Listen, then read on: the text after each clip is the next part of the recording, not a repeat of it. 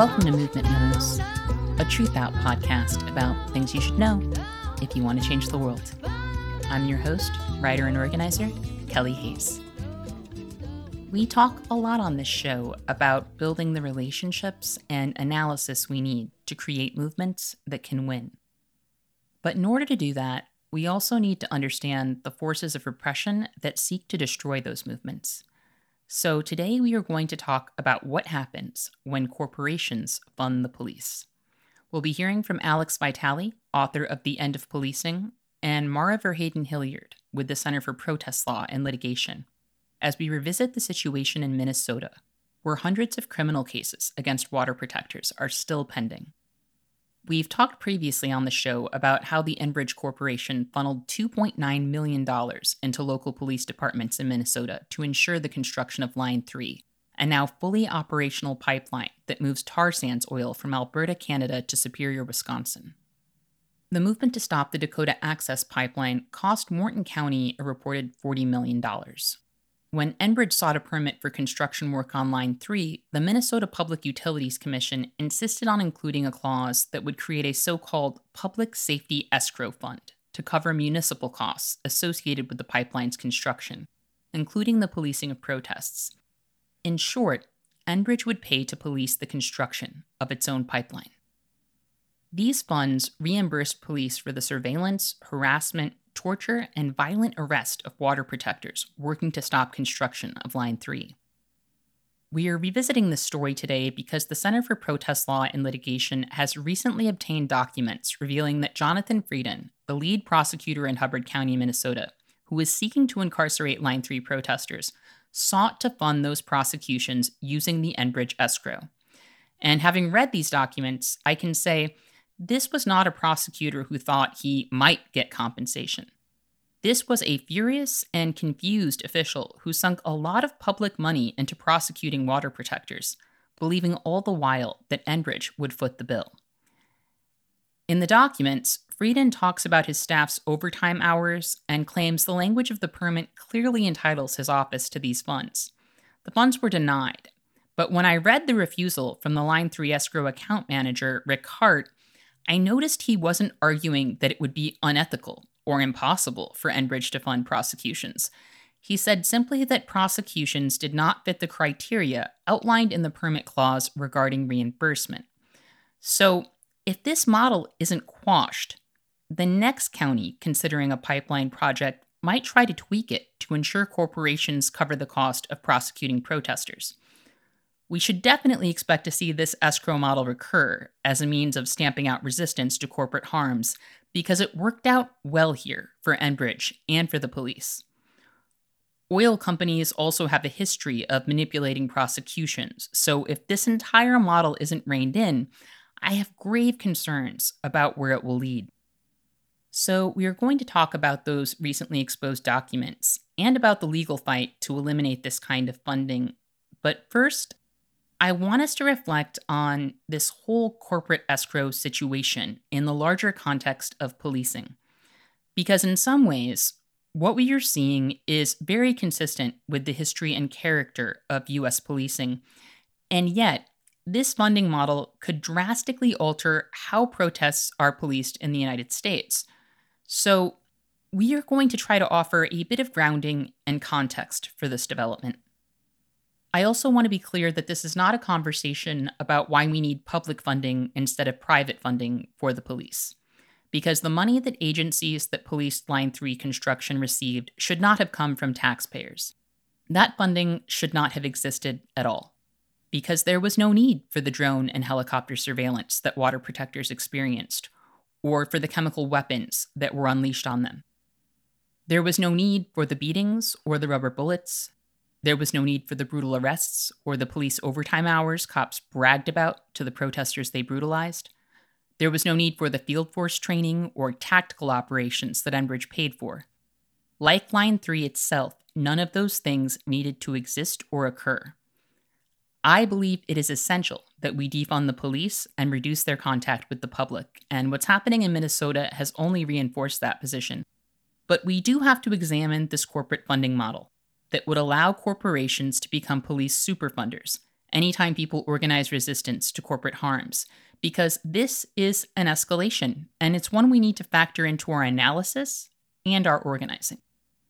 To give us a sense of how this escrow both mirrors the history of policing and ventures into disturbing new territory, I talked with author Alex Vitale about the relationship between corporations and police. Alex joined me on the show last year to talk about the history and character of policing in the US. That episode was called You Can't Divorce Policing from Murder, and I do recommend doubling back if you missed it, because it's full of essential history. As for the escrow model, Alex had some thoughts to share. So it really raises this whole issue about the functioning of the criminal legal system and policing in particular. So we kind of live with this mythical understanding that police equals public safety. And this obscures a deeper reality about the actual nature of policing. The, the, the situation going on in Minnesota seems like this extreme aberration of a private corporate interest basically paying for private policing on its own behalf. But this, in fact, is the fundamental origin and nature of policing. Over time, it has tended to take more legitimate forms that obscure this fundamental relationship, but that re- relationship persists. So, what we see in the creation of policing throughout the 19th century is that it's driven by the need to create a force that can manage resistance to regimes of exploitation and profound inequality, whether it's colonialism or slavery or industrial exploitation. And so early police forces were used to break strikes, suppress slave revolts, to engage in, you know, counterinsurgency against anti colonial forces. And they weren't necessarily paid by a particular employer to break a particular strike, although that happened, and I'll talk about that in a second. But that the whole system of policing was a way for corporate interests to create their own force that was capable of managing disorder across a broad front. So, a great example of this is that 100 years ago, there was a movement of labor uprising in Pennsylvania in the coal and iron fields. And employers tried to use local police to break up strikes, but these forces were small and also had some loyalty to the local small town populations. So the first impulse was to create what was called the coal and iron police, which were basically private security guards who were deputized at a cost of a dollar apiece by the employer, and the state of Pennsylvania gave them law enforcement rights. But this put all of the cost onto the coal and iron producers, and it lacked public legitimacy so that when they used brutality, shot people down in the streets, murdered people, it was clear that it was the coal and iron companies that were behind it. So instead, they create the Pennsylvania State Police that is independent of local political control, but has the patina of state legitimacy and independence, and is paid for by all taxpayers, not just the coal and iron producers. And this force, which becomes known as the Pennsylvania Cossacks by local miners and industrial workers and union members, uh, engages in a reign of terror that has nothing to do with producing public safety. It has to do with suppressing worker mobilizations.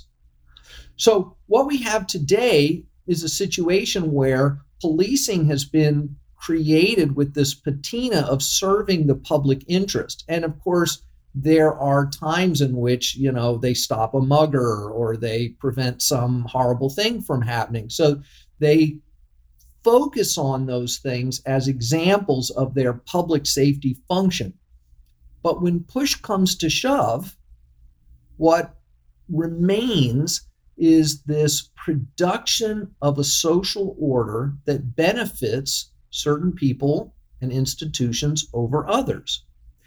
And in times of austerity, when local governments lack resources, in part because people with money don't want to pay any taxes, when there's a threat to the social order, there can be limits to the ability to respond. And in this case, what we see is a local corporate interest willing to pay some taxes in essence, but only if those tax dollars go to provide private policing to protect their corporate interests. Essentially, they've created company towns where they control law enforcement to serve not a public safety function, but an order maintenance function. And that is really revealing at the core what policing has always really been about.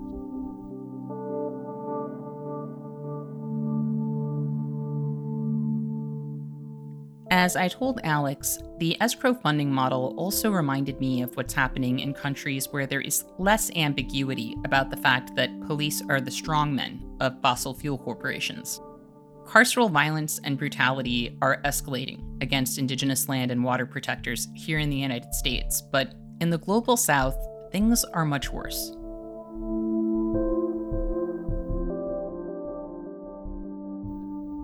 So, when we look at policing internationally, we see this same kind of company town phenomena occurring in the Amazon, occurring in the oil fields of Nigeria, where basically police work for the extractive industries and their primary function is to suppress resistance to extractive functions, whether that's driving out indigenous populations, suppressing labor organizing by the workforce, etc.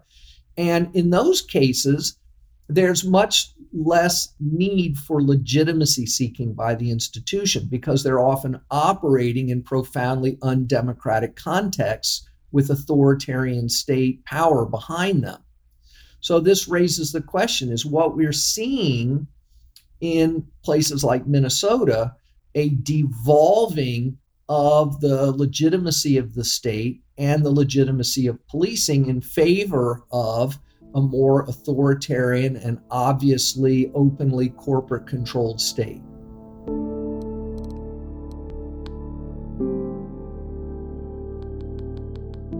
Something I have learned about collapse is that people are usually participating in it well before they realize as much. People move through collapsing systems, trying to reproduce conditions and relations that can no longer be reproduced. And they keep doing it because some changes are very hard to conceptualize. But things are changing. We are living in catastrophic times, and for the powerful, controlling resources and the movements of people will be higher priorities than this country's myths about the purpose that police and the criminal system serve. So we have to understand these escalations as they occur, and we have to help people understand what's happening now. And as Alex told me, we have to take this opportunity to emphasize that these systems lack legitimacy and to name what is actually needed.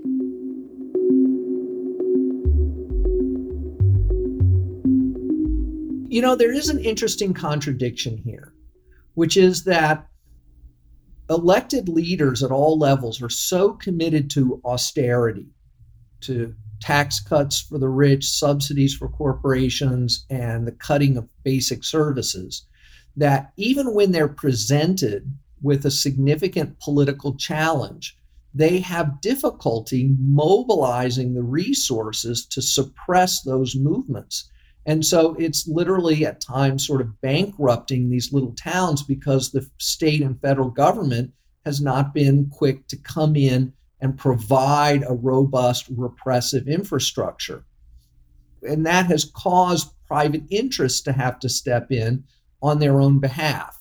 That is a weakness of the state and a kind of contradiction that we could potentially take advantage of, which is to point out that the the state is fundamentally lacking in its basic like functional legitimacy that it is unable to provide the kind of most basic services that people need because it's so trapped in this ideology of budget cutting and everyone's on their own.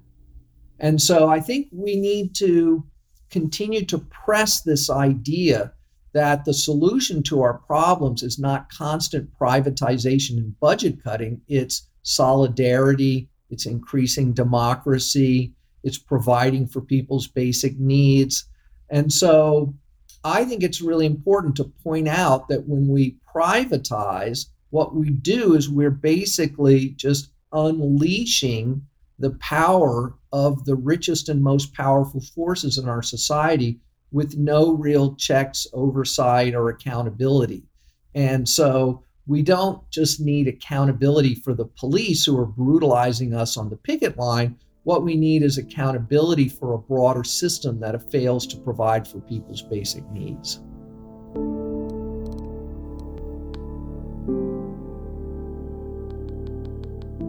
Crisis distills the character of capitalism. Politically and environmentally, we are on a catastrophic trajectory here in the United States, and we should expect the character of policing to be further distilled and expressed more blatantly as police defend the interests of the ruling class. As Alex outlined, we need to make people understand that what's happening in Minnesota is not an aberration. In fact, I think we should ultimately expect to see some version of this mechanism anywhere corporate interests are concerned, unless the practice is effectively eliminated. As a Chicagoan, I'm thinking about the rebellions that occurred here and in many other cities back in 2020 on the first night of rebellion here, police raised the bridges downtown, trapping protesters to gas, brutalize, and arrest. Why were the police waging war against protesters?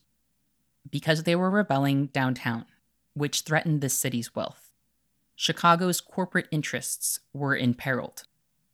As violent as the police were that night, I shudder at the thought of corporations creating mechanisms to supercharge police departments with multi million dollar infusions whenever they feel threatened. Imagine if any time a video of a cop killing a black or brown child went viral, the police got a new corporate infusion to defend against rebellion.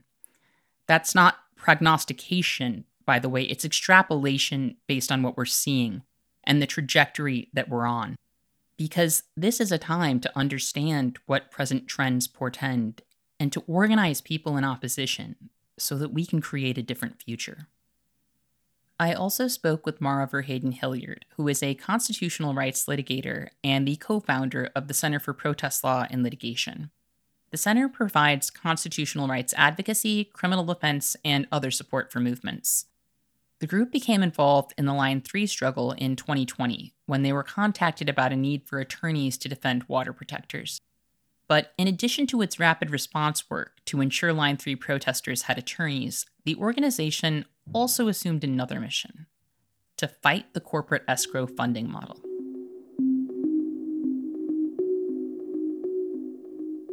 We've seen hundreds and hundreds of people come to northern Minnesota to join with hundreds of people already in northern Minnesota, indigenous led communities and water protectors standing up against the extraordinary destruction being caused by this completely needless pipeline. And those folks have been subject to levels of repression, brutality, suppression, surveillance, harassment, torture, and all of this is being funded through this public safety escrow trust where Enbridge is able to just pour millions of dollars. The police are able to look at that and know that if they take certain actions or bill for certain time, they can access that money. It incentivizes not only the departments themselves, because the departments, of course, are inflating their budgets, and the documents that we're able to put together, we can see the significant increase, percentage increase in these small county sheriff's departments budgets. But it incentivizes the individual deputies and sheriffs who are billing overtime to carry out this work in service to the pecuniary interests of the corporation. And the threat that this poses to democracy overall and the threat that it's posed in practice in the immediate to these water protectors who have stood up nonviolently, peacefully for what they believe in and to protect all of us and to stop a climate catastrophe. This is a danger that I don't think any of us can turn away from. And I believe that it's crucial that we all stand in support of the water protectors who have risked so much at Line 3 and on the larger issue of uh, stopping this structure and making sure that we don't see it replicated anywhere else.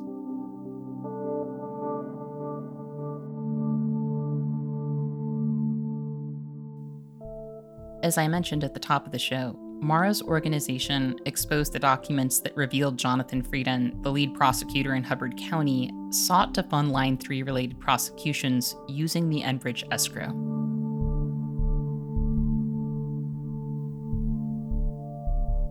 As part of our investigation into this entity and this structure, we have been demanding and prying out thousands of pages of documents for many months from many different entities, many counties. And in a batch of documents that we obtained, we could see that the lead prosecutor for Hubbard County, which is prosecuting hundreds of water protectors with really astonishing charges, has himself sought money oil money from Enbridge through this Public Safety Escrow Trust Fund. Those documents demonstrate that this prosecutor was engaging in prosecution of water protectors, these extreme charges, false charges, overcharges, that he and his staff were putting in overtime and uh, anticipating overtime pay carrying out these charges, which are completely improper, at a time when he expected that all of that work, all of those hours, would be reimbursed by Enbridge. This raises very significant constitutional due process issues for the defendants in these matters because when you have police and prosecutors incentivized to carry out public law enforcement or justice authority to carry out and use that public authority in service to the interests of an entity that is paying them, or that, in other words, you only get paid these funds for carrying out work that is, quote unquote, to keep the peace around the pipelines, which means repressing and prosecuting water protectors that raises these fundamental constitutional issues that, that we are addressing.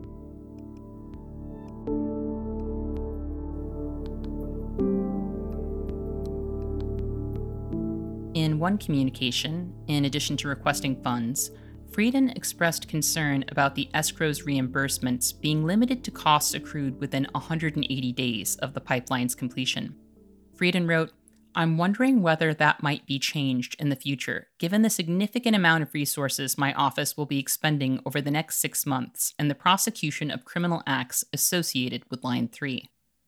The existence of these documents calls into question whether the prosecution would have pursued some of these charges at all had they not believed corporate compensation was guaranteed.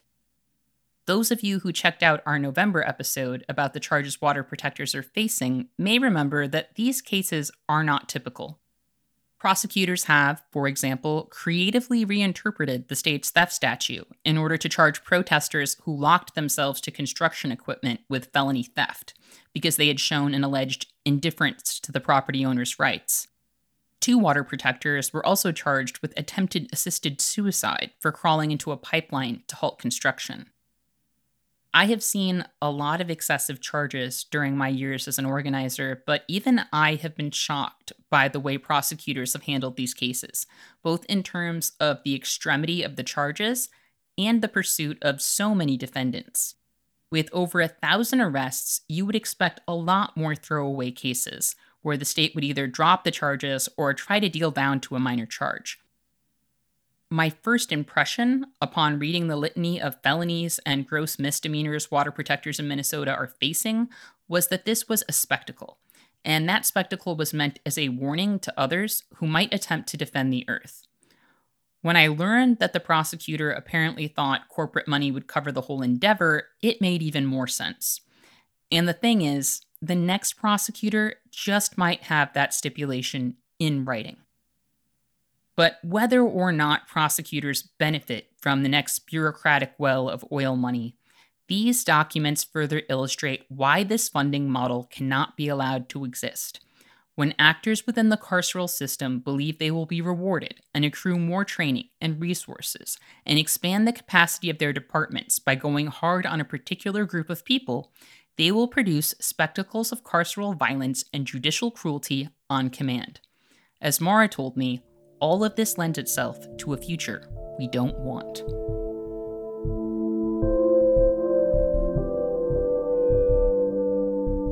The issue of the Public Safety Escrow Trust is one that extends beyond northern Minnesota. In northern Minnesota, we've seen county after county become, in essence, company towns for the Pipeline Corporation, where they have poured so much money into those towns. And we can see through the Public Safety Escrow Trust Fund huge sums of money, millions of dollars, uh, into law enforcement offices for not only uh, regular time hours, but exceptionally huge overtime hours of the police.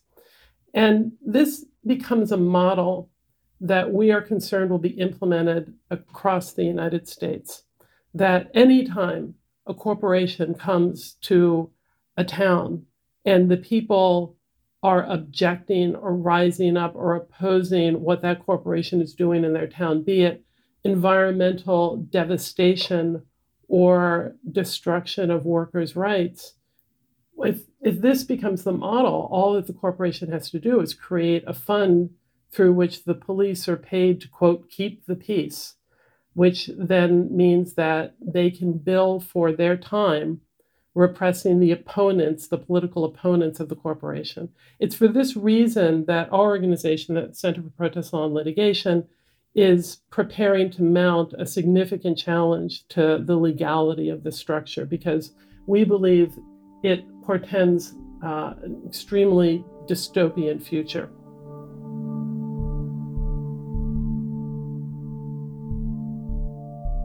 An escrow trust that pays for policing so that a pipeline can be built is a perversion of the concept of public safety. Police are inherently violent, and fossil fuel extraction threatens life on Earth activists anticipate that this particular pipeline will have the impact of 50 coal fired power plants. It also threatens the drinking water of millions of people. We need to continue to rally around water protectors who are facing charges, and we have to call out these police and prosecutors now, while questions of legitimacy still have the potential to create controversy, because that condition may not last. Helping people understand these systems for what they are is deeply important work. So, if you've listened to this entire episode about how a police funding structure works and why it's bad, thank you. And I would ask that you not keep this information to yourself. If you think this is worrisome or terrifying, tell people about it. This is a time for us to develop a shared, clear eyed understanding of what we are up against, because we are going to need that analysis as we move forward. Meanwhile, the water protectors who have fought to stop Line 3 still need our support. They took direct action to prevent an environmental atrocity. Even when it became clear that the charges would be steep and excessive, they never stopped fighting. They made choices about who they were going to be in an era of so much death making, and they took action. We should continue to support them, and we should all contemplate our relationship to atrocity in these times because we all have to decide how we will live, who we will be, and whether or not we will act as this system's violence continues to unfold and people continue to resist. Fortunately, the collaborative team of attorneys who are representing Line 3 resistors have successfully moved to dismiss the outrageous felony theft charges leveled against water protectors in Hubbard County. They have also succeeded in a number of other motions to dismiss on behalf of Line 3 protesters. These dismissals are important victories and heartening reminders that sometimes the good guys win. And I hope they keep winning. I want to thank Alex Vitale and Mara Verheyden Hilliard for sharing their insights with us and for all that they do. Please do check out Alex's book, The End of Policing, which is an absolutely essential text on the history and nature of policing in the United States. Everyone should read it. And you can learn more about the Center for Protest Law and Litigation at protestlaw.org. I also want to thank our listeners for joining us today. And remember, our best defense against cynicism is to do good and to remember that the good we do matters. Until next time, I'll see you in the streets.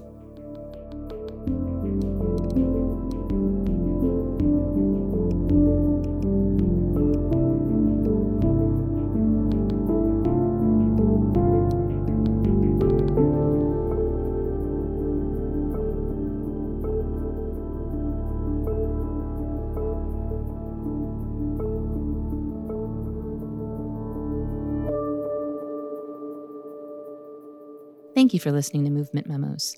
This show wouldn't exist if it weren't for Truthout, and Truthout's independent news and commentary wouldn't exist without listeners and readers like you. We have no paywalls, no corporate sponsors, and no ads, except for fundraising appeals like this one. So if you can and would like to support our work, please consider dropping by truthout.org to make a donation today.